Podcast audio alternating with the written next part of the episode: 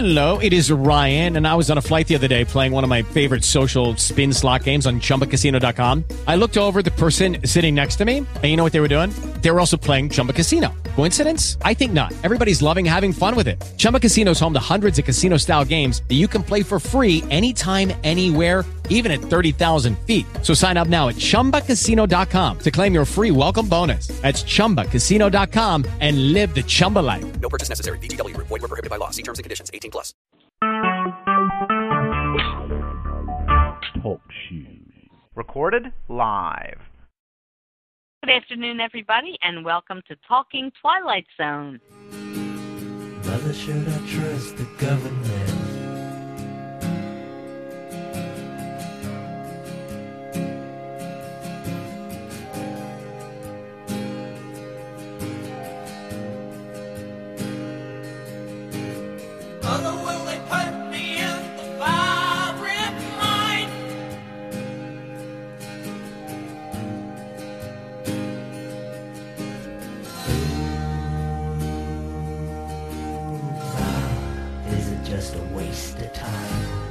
Sad when a mother has to speak the words that condemn her own son.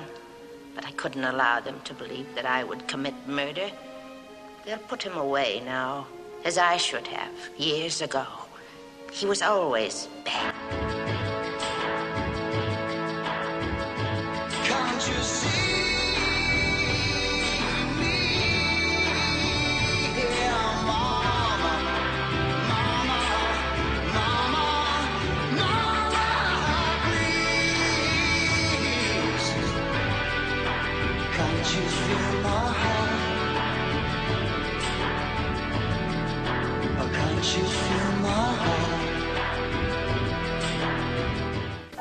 Back to me, Mother. I want you to.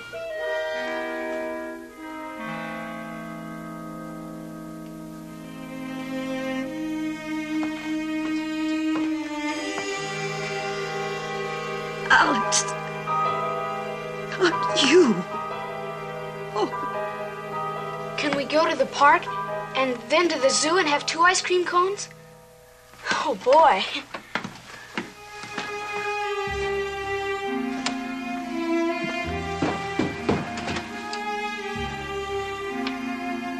Away, lady. We don't need you anymore.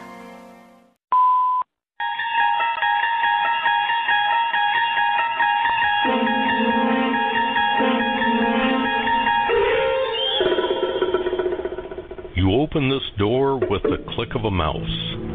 Beyond it is a world of sound, thought, and opinion. In depth discussions of television's greatest blending of science, superstition, imagination. And you're invited along. Next, we'll be talking Twilight Zone.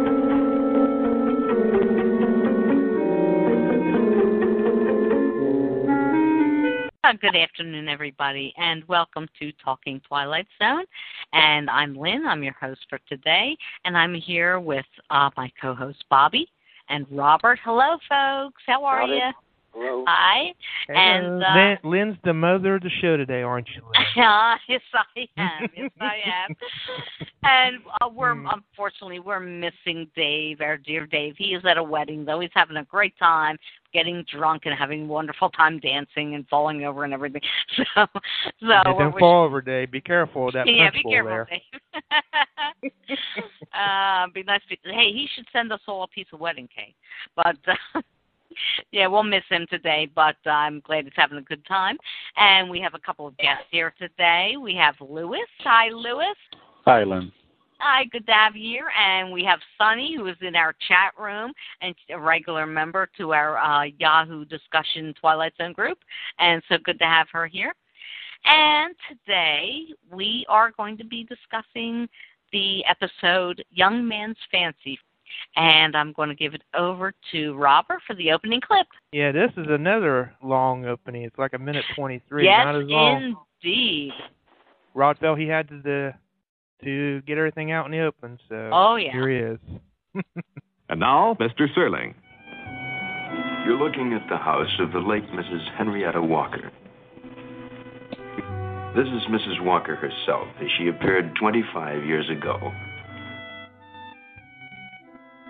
And this, except for isolated objects, is the living room of Mrs. Walker's house, as it appeared in that same year. The other rooms upstairs and down are much the same. The time, however, is not 25 years ago, but now. The house of the late Mrs. Henrietta Walker is, you see, a house which belongs almost entirely to the past. A house which, like Mrs. Walker's clock here, has ceased to recognize the passage of time. Only one element is missing now, one remaining item in the estate of the late Mrs. Walker. Her son, Alex, 34 years of age and up till 20 minutes ago, the so called perennial bachelor. With him is his bride, the former Miss Virginia Lane. They're returning from the city hall in order to get Mr. Walker's clothes packed, make final arrangements for the sale of the house, lock it up, and depart on their honeymoon.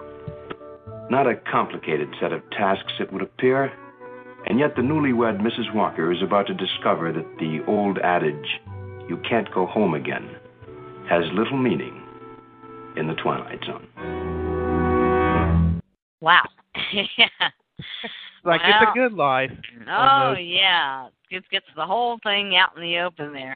Yes, you have a newly married husband and wife, and and they return to the husband's late mother's home where he grew up, and the plan is to get the house ready to sell.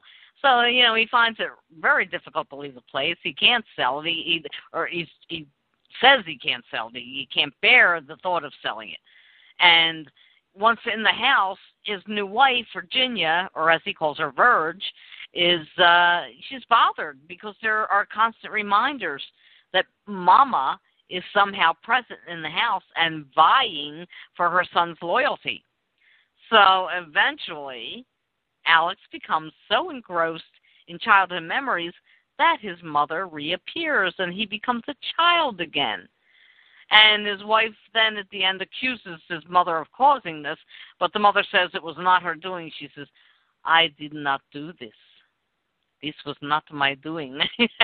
or I do not drink wine. I Sounds do not, I. I hear nothing. I Is that your Hungarian accent there, Lynn? I hear nothing, I see nothing. and the husband, who now becomes a young boy again, a child, he tells his wife to go away. He says, Go away, lady. We don't need you anymore. And then, you know, Virgil, Virginia, she's, uh, I mean, her face, I mean, she's struck with horror, and she flees the house, leaving her boy slash husband and his ghostly mother behind. And oh wow, you know, I, but this episode, without a doubt, certainly has one of Rod Serling's longest opening narrations. I mean, he really felt he needed to set this story up for the viewers, and there's nothing wrong with that. I always enjoy Rod's narrations, but he really dwelled on this one just like he did with uh, "It's a Good Life." Uh, it just really going into it, and that's unusual. There are very few that are like that. But you know, young man's fancy, and it tells the tale of a, a completely obsessive mama's boy and his new bride, and uh I don't know the the new bride, Virginia, uh, Phyllis Tha- Phyllis uh, Thaxter, I think it is Phyllis Thaxter. She played her, and uh, she specialized there in uh, agonizing over the top facial expressions. Uh, I I found it somewhat unbelievable, though, some somewhat unbelievable that this newly married guy, Alex, he steps out of his car, kisses his new wife so passionately in the doorway, and then within three minutes becomes completely irrational and overcome with nostalgia. And it's most likely brought on, of course, by his mother's supernatural force, because we are in the Twilight Zone. So you know, it has to be brought on by that. Uh, and and uh, I can understand why his bride of only what is it, twenty, thirty minutes, was so distraught and spooked out. But I had to laugh. I really did have to laugh at the expressions, their facial expressions. She was she was real good at that. But she was seeing her husband sinking back into his childhood, while the house's contents were changing into vintage items right before her eyes. And then we find out at the end that it really was Alex who was willing himself back to his childhood, not his mother's doing. But his obsession with mommy almost reminded me of Psycho, the movie Psycho with Norman Bates. He couldn't let go of his mother either. You know, and Every boy unfortunately, loves his mother. yeah, yeah, exactly. It's like, mama, hey, mama. but Just you know, missing um, the psycho music and the lightning at the end of the episode would have been just perfect for this well, unfortunately, this episode should have been creepier than it was. You know, I mean, it it wasn't as creepy as Psycho, that's for sure. It should have been a little creepier. I mean, there was a little bit of a chill factor. You know, not enough as far as I'm concerned, but Mother Walker in this episode, she looked more bored and stern than scary. I mean, she she didn't like Why'd you smile. bring me back, son? I didn't want to Yeah. come back. Like I was perfectly happy, you know. I was hanging out, you know, up there uh, with Cary Grant and whatever. I mean, but she didn't. She definitely never smiled for her photos. I mean, she was very stern, you know, and I don't know. She she didn't scare me. I I didn't find this, you know, all that uh spooky. I guess you could say. Um, there's a one-hour episode in season four titled "The Incredible World of Horace Ford," and that stars Pat, Pat Hingle. And it's uh, just like with Kick the Can. Kick the Can, I think was what uh, season one or two. Um, this episode centers around a man who longs to return to his youth. And so, to me, this plot is quite overdone. The stories are becoming mediocre. I mean, I'll admit that I felt sorry for the new bride, and I wanted to slap some sense into Alex, but she said she waited 12 years to marry him because he was such a mama's boy. So wasn't she like a little bit of a fool? I mean, she should have seen some of this lunacy coming. I don't know. But anyway, Alex Alex Nicol, he played Alex Walker, and he died in 2010. He was 85 when he died. And Phyllis Thaxter played his wife Virginia, and she died I think uh last year. I think last last August or something, uh, at the age of 92, right before the age of 92. But for those who remember the first Christopher Reeve Superman movie in 1978, you may recall that baby Superman was found and adopted by Mr. and Mrs. Kent, and Glenn Ford played Pa Kent. Well, Mhm. Phyllis Thaxter played Ma Kent. So that's just something to look for next time you watch that movie. Anyway, not one of the best episodes, but not one of the worst. I'm, I'm giving it a two rating for average. And I do want to, before I go on, want to welcome Felix. Felix, Felix, Felix. Hey, Felix. So glad to see you here. And why is Dave here? Dave's here? He, boy, it must have ended early for you, Dave. What's up? Hi guys. Um, yeah, um, I went out uh, to a um, 40th anniversary wedding. We started the evening uh, because uh, the the main host is diabetic. We started the evening meal at 6:30. Well, seven o'clock by the time we ate. So it was all done and dusted by 11 o'clock, and I've just been dropped off home. So although I haven't watched the episode and I can't contribute much, I thought I'd drop in and see what was happening. Well, awesome. Oh, I'm so glad you're here. Oh, we have people here. We have Felix here and we have Sunny here from the from the Yahoo group. Sunny's here and uh we have Lewis here. He's a new member. So we've got we got lots of people here. I'm glad you dropped by. Wonderful. Well, did well, you have a good Dave, time? you can just sit. You can sit back and have a glass of have another glass of wine. Have another enjoy the glass. show. Another. That's the operative word. Another. Yeah. it sounds like you had a good time though. I did indeed. No, no driving. I got a lift home, so I'm a very happy young man. So, well, let's f- forget the young, but I feel it. Well, this episode could um, relate to you there, Dave. Young You know, man's back- fancy, backwards. right? Yeah. Oh. oh, and Felix Inside, you're young, Dave. You're a young man. And that's right. And Felix and Felix said he'll have a nice Merlot. So everybody's looking to drink with you, Dave. All right. Well, Robert, you're up, boy. Oh, really? Am I? Okay. Yes, you are. Oh my goodness. Yeah, as I as I said earlier, this had to be one of Rod's longest ones again. Oh, of course, uh, I don't know why he has to feel that he like it's a good life has to explain and put everything out on the table for her. But I mean, we could have pretty much much figured that out. But of course, I miss him in the fourth season because I don't know why they went back to you know the way he would introduce episodes season one, season two. I liked it better in season three where he was part of the background and Yeah, me too. I really did. I like I like that better. I like seeing them. Yeah, on season four we're up to Death Ship now, and we're kind of trudging along during season four with a lot of these episodes on the um, you know the written part of the board. But am I delaying this? I must be. anyway, uh, just to come down, um, Lynn Kick the Can was this season. Oh, that's And, right. uh, You're right. yeah. Yeah. Thank you. And it's basically what this is. Is just another version of Kick the Can. It, it very much feels like that. That's what this episode was pretty much about. Uh, about you know Alex wanted to go back to his childhood and just couldn't face um, reality as we know it today.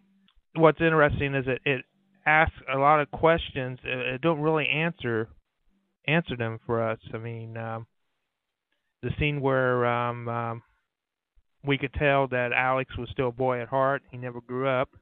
You know, he could never shed the past dominance of his mother. And it's interesting where we, we feel that it was the mother that was doing this, and actually, as you said, Lynn, it was Alex that was doing this. You know, when the time came to choose between his resurrected mother or his newly married wife, he chose to live in the past with his mother. It was all in his mind. Yeah, well, you know, the thing is, was it purely his desire that caused the house to revert back to the past, or was it the spirit of the house that did that? Now, see, was it everything that the house took from the mother and Alex, thereby going back into the past, is why the house changed? Also, um, now that he's a boy again, when he goes outside, does he become an adult again? what era does he end up in? Yeah, Is he yeah. 25 years ago, you know, let's go get ice cream, go to the zoo, and all this stuff he tells her. Yeah, but if you step outside the door, are you going to stay that young kid? Are you back in whatever your 1930s or whatever, or are you still in the present? See, that's another question that um is out there that's not answered. And and, and you, you realize Bear fan Ron has a comment for you. Well, he always does. yeah. Hi, Ron. I have a comment for Ron. Hi there. Mm. You mentioned Psycho. I'll put that on later on to reality. I mm-hmm. do have a have a scene from that one. Here we have a quiet little motel, when in fact it has now become known as the scene of the crime. You have a vacancy? Oh, we have 12 vacancies. You know, this is the first place that looks like it's hiding from the world. I think that we're all in our private traps, clamped in them.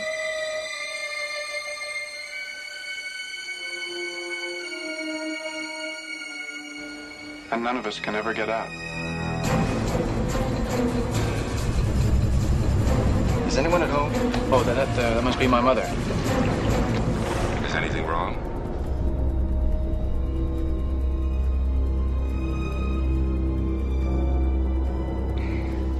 Acting as if there's something wrong? She's not missing so much as she's run away. Put me down. Mother! Oh, God! Mother! What are you running away from? She looked like a wrong one to you? It's not as if she were a, a maniac.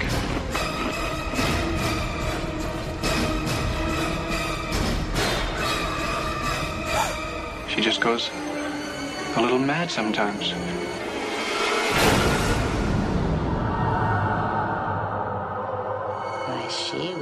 Even harm a fly.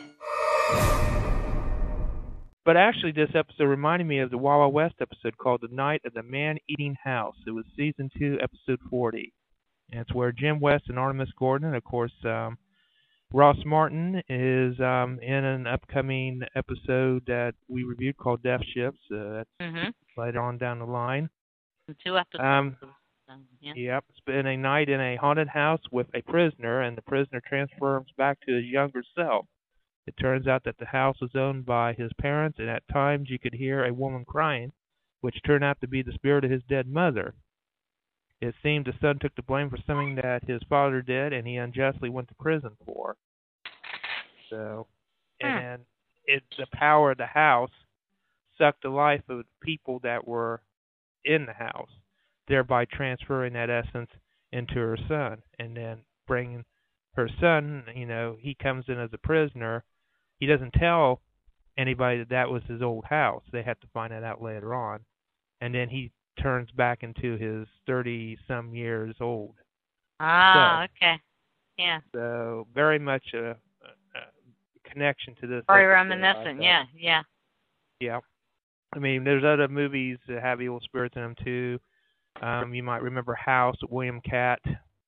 Um, that one, not the greatest of um, horror movies to say, um, but the guy that played Bull in um, Night Court was in. Oh that one. yeah. Oh, I like. Richard Moll. Yep. Yeah, Moll. exactly. Yeah, I forgot his name. Thank you. Also Poltergeist with JoBeth Williams, and there's also other ones. Hell House is another one that came in the I think was in the 60s or something like that. That had Roddy McDowall in it, if I remember correctly, in that one. So Oh, I love him. Felix says he he hate he didn't like this episode. He gives it a half half a star. mm. Half a when I went along with you, I give it a a two out of five. Uh, I was to being you. I was being generous with this episode, Yeah. unfortunately. Okay, Bobby, all yours. Alrighty, Robert. Uh, three Good luck. bad, three bad episodes in a row. Three. Uh, This is the third bad episode we've had on this show consecutively, and we've got one of the worst ever coming up in a few weeks. and the other ones, the other ones are pretty mediocre to my mind. So it's perfectly clear, and has been for some time, that the Twilight Zone is past its prime and really doesn't have a whole lot to offer anymore. Yes, indeed, there are some classic episodes coming up. One of my all-time favorites in season five, a couple of other ones, and even a couple in the dreadful season four, the hour-long episodes. But basically, this series is over, and why not? I mean, after all, in those days on TV, they were doing 34 and 35 episodes a season. So even though this we are in season three, in reality, we're approaching the end of season four. If it was on TV today, they would have already been through four seasons, only doing about 24, 25, 26 episodes a season now on TV at the most. And so all of the good ideas are really gone, and it's obvious and it's painful to watch that. And is this series really a classic TV series if it falls apart that badly? I'm not suggesting that you wipe out all the good times, but it really is kind of sad. And it's going to get a lot worse, and that's what really bothers me about this. Three terrible episodes in a row. If I were watching TV today and I watched a TV series that did three of these lousy stories in a row, I'd probably give up on it. I'd probably stop watching it um, because I, I would figure they've got nothing left to offer. And this episode is just another example. I mean, people give it too much of a pass. This business about going back and using old plot lines again and again and again and again, especially when they're not that good to begin with.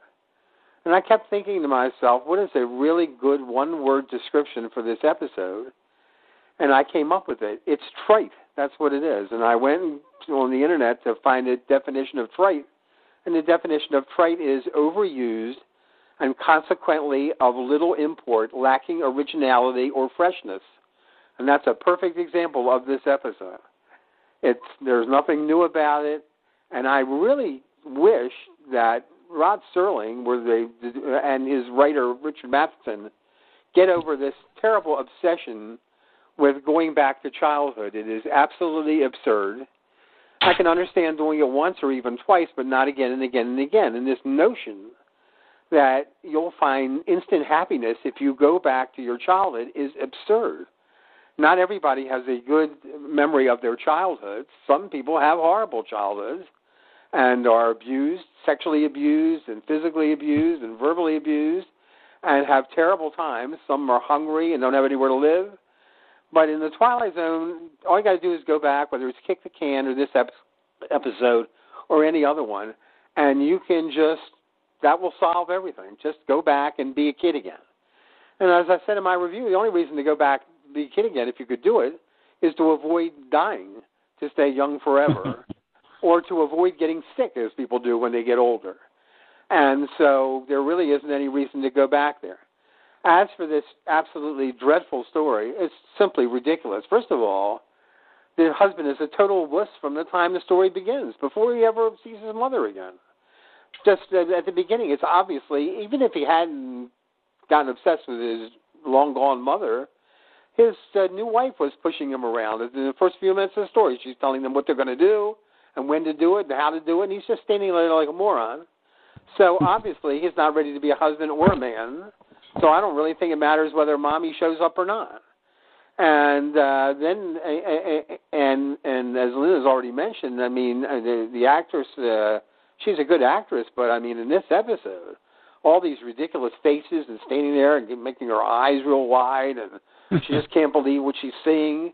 I have a clue for her. Just turn around and get out of there in a hurry, and just tell him that you know if that's how he feels about it. You but to stand there just to fill time up for a half an hour and uh, and and take this over and over and over again is is utterly absurd. So I think I you know I mean he sees his mother and he wets the floor immediately. What is wrong with him?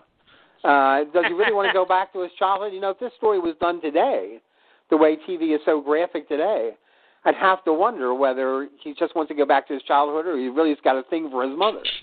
I mean, at Probably the end of the story, complex, he, probably. he, he disappears into the bedroom with her. I don't. Are they sleeping together or what? I know he's just a little kid, but it's pretty bizarre. And I, ju- I just think that the the whole thing is just absurd.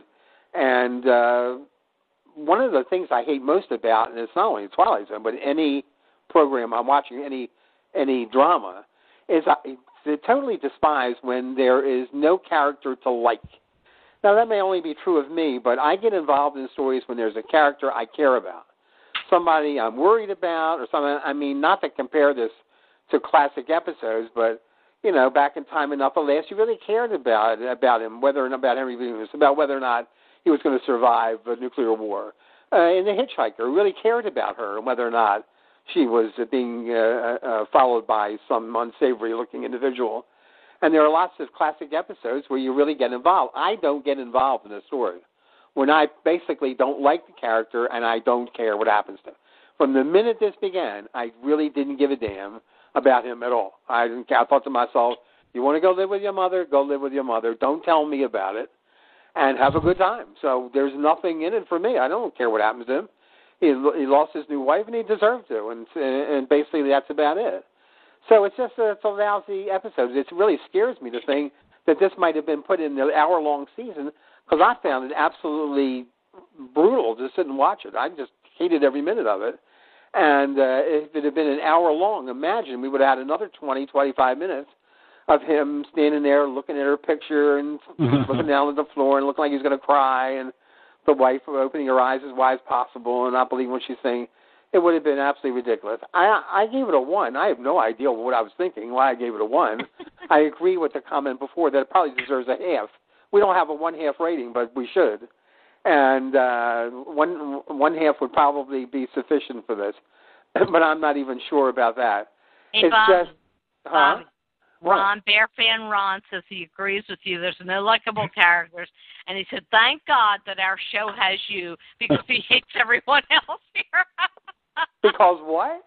He hates everyone else here. He's just kidding you. He laughed about afterwards. Well, He I loves- just thought Ron I just loves Ron. Thinks you're terrific.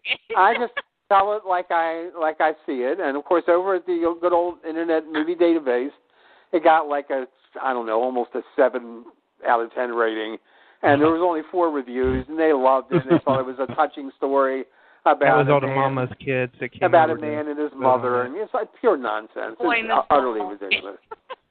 But my question, if I had a question for the writer, is that why did this man get married in the first place? What was the point? Why? You mean to tell me that he really? Why get married if you're not prepared to be a man and you're not prepared to be a husband, and you're not going to give to your uh, to your wife what husbands give to wives? Then why even bother? Well, it- it- There's no uh, there's no obvious motivation. There's no reason for him to do it in the first place. He should have just you know stayed in that house like Norman Bates, and after she dies, he can do what Norman Bates did. He can then he can keep her corpse down in the basement Dress her and up. he can talk to it forever. And uh, it's just it's just an idiotic story. But I'm really disturbed. And I know I say this every show, but it's just a shame, really, to see a series like this kind of descend from week to week. And I, I keep wondering what the interest of Rod Serling was in this series. It just feels to me like, as it went on from the late in season three into four and into five, that he started to really lose interest in it. There really wasn't the kind of originality and groundbreaking drama that there was at the beginning. Now, it's easy for me to say because I don't have to come up with something original every week. And I agree that you know he, if he was alive, he'd say, "Well, well, you try and see what you can come up with." But I I, I sense that uh, there isn't the kind of uh, of fascination with the series that there was in the early days. And I just I look ahead, especially and uh, Robert and Lyndon know what episode I'm talking about. We've got more comedy coming up in about a month, and that is just dreadful beyond belief. And uh, it just it, it's it's just a shame to see it decline like this. As for this episode, just uh, trite is the word. That's what it is. There's nothing original about it, and nothing interesting about it. So I will take my one point and turn it into a half. I think a half a point is uh, sufficient. All right, Lynn. Bobby, Yeah. I was thinking maybe one problem with the Twilight Zone, and actually some of the shows seem to um, act a little differently than they did in the past, where they change showrunners and they change writers. They just um, Yeah. get rid of the old writers and bring in some new writers, uh, as we would say, fresh blood. I don't think Twilight Zone ever brought in fresh blood Oh, I agree. to keep no, it no, young. no. Yeah. Right. Well, it's very tempting to not change writers when you're a success and people love it and, you know, you're getting enough good ratings to stay on the air and nobody particularly there weren't shows like this back then. There wasn't an internet for people to talk about it. And as long as it's doing well, why change anything? Everybody seems to be happy. So if they want to keep doing the same story over and over again, let them keep doing it as long as people are willing to watch it. And you know That's what? fine. But I Uh, don't think you could blow this by anybody today, yeah? you know what? Ron Ron brings up a good point. He said he he bets that Rod got set up with bullshit, and he probably did. You know, because he was getting a lot of crap from the, uh you know, from the higher ups. You know, censoring different things that he did, and uh not Well, the worst part stories is that CBS, air. CBS gave him no money. That, that's a complete Right. disgrace. Right, because he didn't Here's have ten dollars, Rod. Do what you can with it. Yeah, right. His budget, his budget was so low between the censors I mean, and the budget. I mean, it was When you terrible. when you consider that it costs millions of dollars now just to put on a half an hour sitcom, and nobody even blinks about it, it's utterly disgraceful that they that is the worst thing done to this series to pull the plug on the money and simply say, I mean, it's it's a science fiction series too, and to uh, you know, I, I I'll give him credit for one thing. I would have told them where to shove it, and I would have said, you know what, you run the show. I would have walked out on it because there's no way in the world they made money off of it, and it's simply disgraceful what they did. It's But absolutely you see awful. how many you, you see how they they used props over and Oh, over the same sure. props over and over and over and over again. They used the same settings, the same everything. Because poor Rod is like, well, you know, why get something else when when uh you know you already have this and you already have that? Why can't we use this over and over again like twenty, thirty times? And Oh, there is there is another show that did do that, and Dave would agree with me. It's called Doctor Who. Yeah, back in yeah, '63. Well, how many, how many years they, is that well, running? Is that, they did it with a reason, of course. is that still running? Of course. Reboot series is Yeah. from 2005, still going. Yeah. Yeah, well, it, it's it, I, I wouldn't want to have the responsibility to come up with an, an original idea every week, and I don't expect that. I don't really mind if you take an old idea and you kind of change it a little bit, but in this series, it's just too many times. This business of going back to being a child again, this is just ludicrous. It's absolutely ridiculous. You've you've done it already. You've made your point, and I just wonder whether Rod Serling uh, wanted to go back to his childhood. He should have. He only lived to be 51. Be Well, going he back wanted to to be a childhood, he might time lord. be He just couldn't today. regenerate, Bobby. That was the problem. Well, I agree. but you know, it's not done. It's not done. There's still another one I think coming up. Uh Short drink from a certain fountain, and I think that's in season five. I think that's season five with uh Patrick. uh Oh God, I forget his name now. But and Ruta Lee. Oh, okay. I remember really. Yeah, short drink from a certain fountain, and you know it's another one about going back to the childhood. So you know they don't stop. They don't stop at all. Yeah, but you got to realize one thing. That was a different world back then, and a TV season had a beginning and an ending. And when you get to the next season or two seasons down the road, people don't even remember that they've already seen that. Today, with the internet and, on, and, and shows like this and everything, everybody knows every episode, and we can look back and go, "Didn't you just do that a couple of weeks ago?" I think back then you could pull that. You could pull that spell on anybody. Yeah. You could two seasons later, you could do the story, and nobody would. I, it looks familiar to me, but I don't think they really did it. So, Um, you know, my quick question to ask you guys, or at least you, Robert, or is it Bobby? I, uh, didn't you think this episode was a bit of a tragedy at the end? I mean, the thing is that the episode really is taken from the point of view of You're Phyllis saying Thaxter. Shakespearean? Yeah. Well, I'm just saying, since the episode seems to be taken from the point of view of Phyllis Thaxter's character, which is one of the weaknesses of the, I think, the story, because the changes happen to the husband and not to the wife, but we're really seeing it from the point of view of the wife. Yeah. well, I I mean, don't, I don't, I don't feel sorry for. Her. Well, are you suggesting I should feel sorry for her? Well, not her. I think the the husband character is supposed to be a tragic character.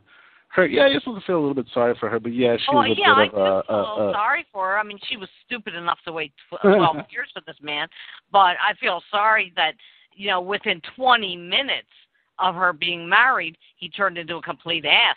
Yeah. Yeah. Yeah, I feel sorry for for her in that. Well, it's hard for me to believe that he that he acted like a man towards her, and then all of a sudden collapsed and turned into a child.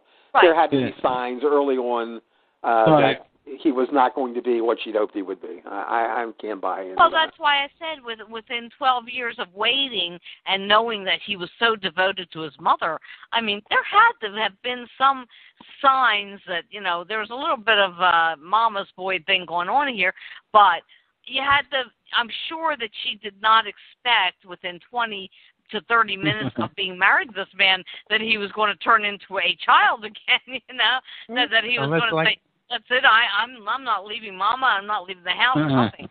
I don't think It's it's like tragic Amityville ending it. Horror going into the house and the house changing the person when the family moves in there. I don't think it's a tragic ending at all. He gets what he wants, and she gets to go and live with an actual man. I think it's a very upbeat If ending. she actually. can find one, you have to remember she waited 12 years. I don't. I mean, Yeah. if that's She should time, wait another 35 years to stay away from him. I don't care how many years it is. So what? No, but you know, I mean, she waited 12 years. God, I don't know how old they were. Oh, he was 34. He was supposed to be 34. So you have to assume she was between 32 and 34. You know, now she's got to find a guy at that point in her life back in that day and age.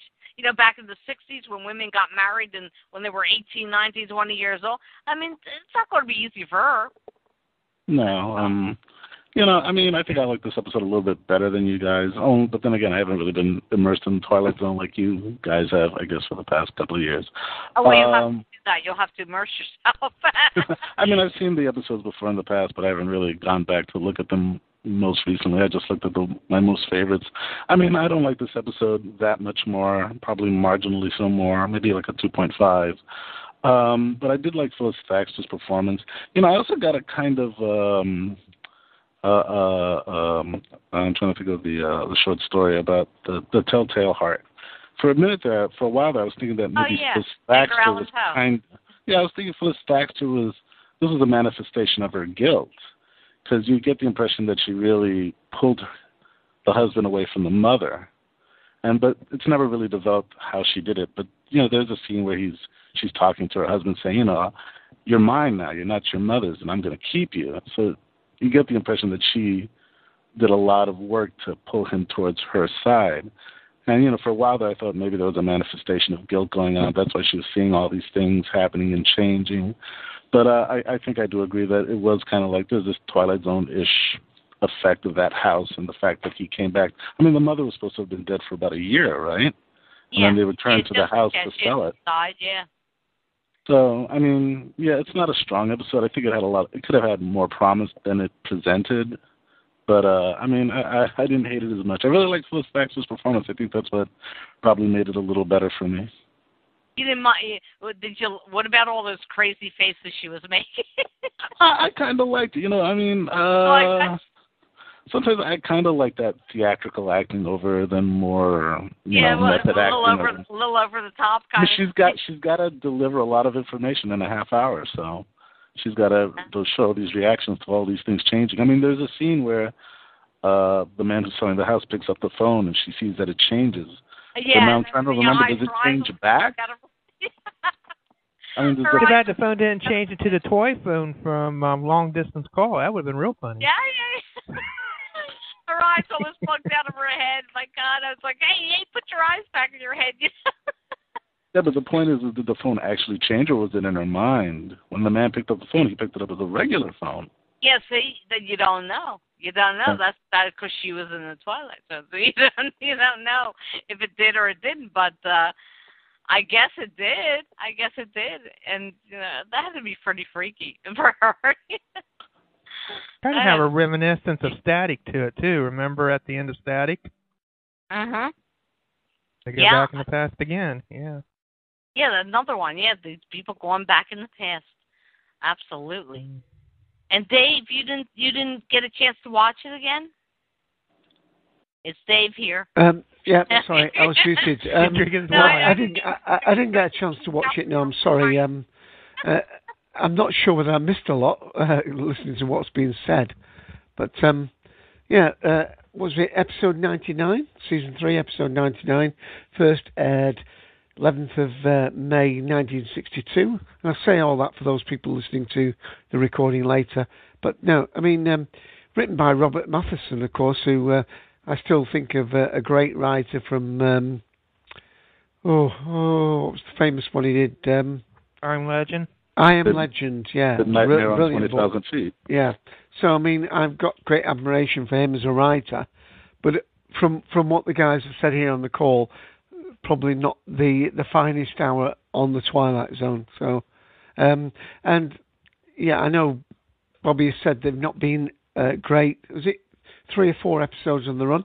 But I think next week, without uh, jumping the gun, as it were, we've got a great title. If I say I sing the body electric, Oh yeah. a lot of people will know what that means. Two weeks from now. Yeah. I have to dig up that song from Fame for that show. If Nobody knows what I'm talking about. No. no. Is that Ralph Waldo Emerson or something? Based on a poem. Yep. Yeah. By Ralph Waldo Emerson, yeah. And that's that's two weeks from now. Uh on the fourth, May fourth. We're gonna be doing that one. Day for my birthday. Yay! What is it? What? My What? birthday's May the 5th. Your birthday's May the fifth? Yep, and I turn before Doctor Who turns 50. I turn 50.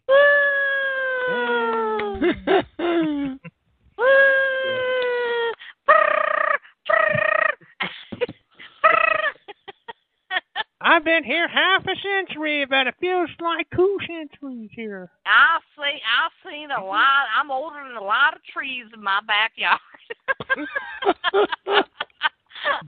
Well, what about my birthday? I'm turning uh, Oh, that's 40 right. April this 25th. coming week. April 25th is Bobby's birthday. Woo! Woo! Make sure you put cake on the site for Bobby. Happy birthday or pre-birthday. We're getting old, Bobby. I'm turning. I'd say. I'm turning 40. Actually, you should say 39 to be Jack Benny's age. No, 40s are. Oh, no, what you should say is that you're in your your late thirties. Late 30s, that's right. You know, I'm in my late thirties. I'm 42, so And then, like the old Jack Benny. What was Jack Benny? Never, never past 29. That, yeah. Oh, everybody's birthday's coming. Dave, when's your birthday? I will. I will shame you all. I'll be 67 in November. 67. Yeah, Hey, old man. You don't look a day over 49. Oh, I'm Brilliant. I'm, I'll I'm, glad take I'm not that old. Yeah, gosh, I I've seen your picture. You don't look a day over 49. oh, And- what a lovely woman. You handsome devil. oh, Dave is a hot stud. You don't look a day over 49. Oh, and by the way, um, Bear fan Ron, don't embarrass me on your show tonight. Now that you know when my birthday is, 'Cause I will be listening oh, to the now show. he knows. Do it, Ryan. Now he knows. so your birthday is May 5th, right? Mm-hmm. Yeah. Okay, and Bobby's is April 25th. Oh my God, we got all these celebrations coming up. Yeah, it's one of these amazing facts, Lynn. People have a birthday every year. No, Where did you read that on the internet? that's right, because they can't print anything on the internet that's not true. That's right. all right, everybody. Well, anyway, we'll ah. see you all. Where our next show is two weeks from now, so we'll see you all two weeks. May And do you want me to bring Rod back for our next time? Well, yes, yes. Actually, I would like you to bring Rod back. He hasn't left yet, has he? Nah, he's still Stop, in the, stop in him the at studio door here. and ask him to come back and make one more comment for us. Okay, we got him propped against the desk here, so. Oh yes, I would appreciate that. Prop him up. Rod Serling, the creator of Twilight Zone, will tell you about next week's story after this word from our alternate sponsor. And now, Mr. Serling. The name Ray Bradbury has become synonymous with a new horizon of American writing. Next week on The Twilight Zone, we present a typical Bradbury tale. It also has typical Bradbury ingredients, including a grandmother built in a factory. Now, if this doesn't intrigue you, then I'm simply not doing justice to a most intriguing tale. I hope you'll join us next week for I Sing the Body Electric. There it is. Bye, Ron. Thank you, Ron. We really appreciate you stopping by. Isn't that nice that Ron stopped by for that? It's a wonderful man. Wonderful man. so anyway, okay. So two weeks from now, on Saturday, May fourth, six p.m. Eastern time, I sing the Body Electric. So happy birthday to Bobby for April twenty fifth, and we will see Robert before the fifth, and we'll talk to Robert before the fifth, but but we'll say happy birthday anyway. Anybody else's birthday that's coming up? Happy birthday, happy birthday. Thank you. Thank you. okay, everybody. Well, I'm so glad. Ron, thank you for joining us. Sonny, thank you for joining us. Felix, Felix, what did he say? Shane Bradbury didn't get a chance. Yeah, you know, I agree with that. Felix said it's a shame that Bradbury didn't get a chance to write more episodes for the for the Twilight Zone, and he's right because he, he did submit a lot of episodes and they didn't get taken. Uh, so I agree. But Felix, thank you so much for joining us, and absolutely want to thank uh, Lewis for being here. Lewis, I'm glad you're you're a new uh, caller, and it was wonderful to have you here. You added so much to the show. So I hope you'll be here again in two weeks if you can. Uh, yeah, I'll, I'll do my best. All right. So everybody have a wonderful rest of their weekend. And Ron, we're glad to do the show, and I'm glad you're here. And we'll see you in two weeks. Bye, everybody. Bye. Bye. Bye. Bye. And remember, Mother's Day is coming up next month. That's right. Happy didn't like Mother's. Day to all you mothers out there. that doesn't sound right. hey, you mothers, happy Mother's Uh, as old Snagglepuss would say, exit stage left. Hey, Bye, everybody.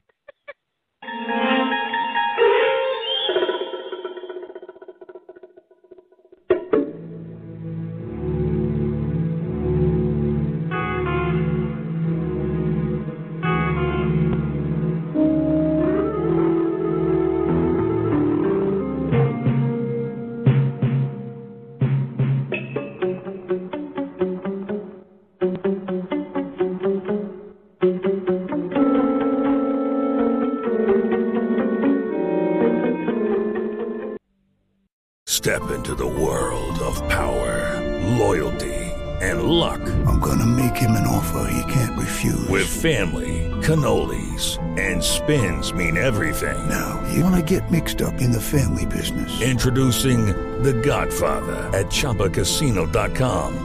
Test your luck in the shadowy world of The Godfather slot. Someday, I will call upon you to do a service for me. Play The Godfather now at ChumbaCasino.com. Welcome to the family. VGW Group. No purchase necessary. Void where prohibited by law. See terms and conditions. 18 plus.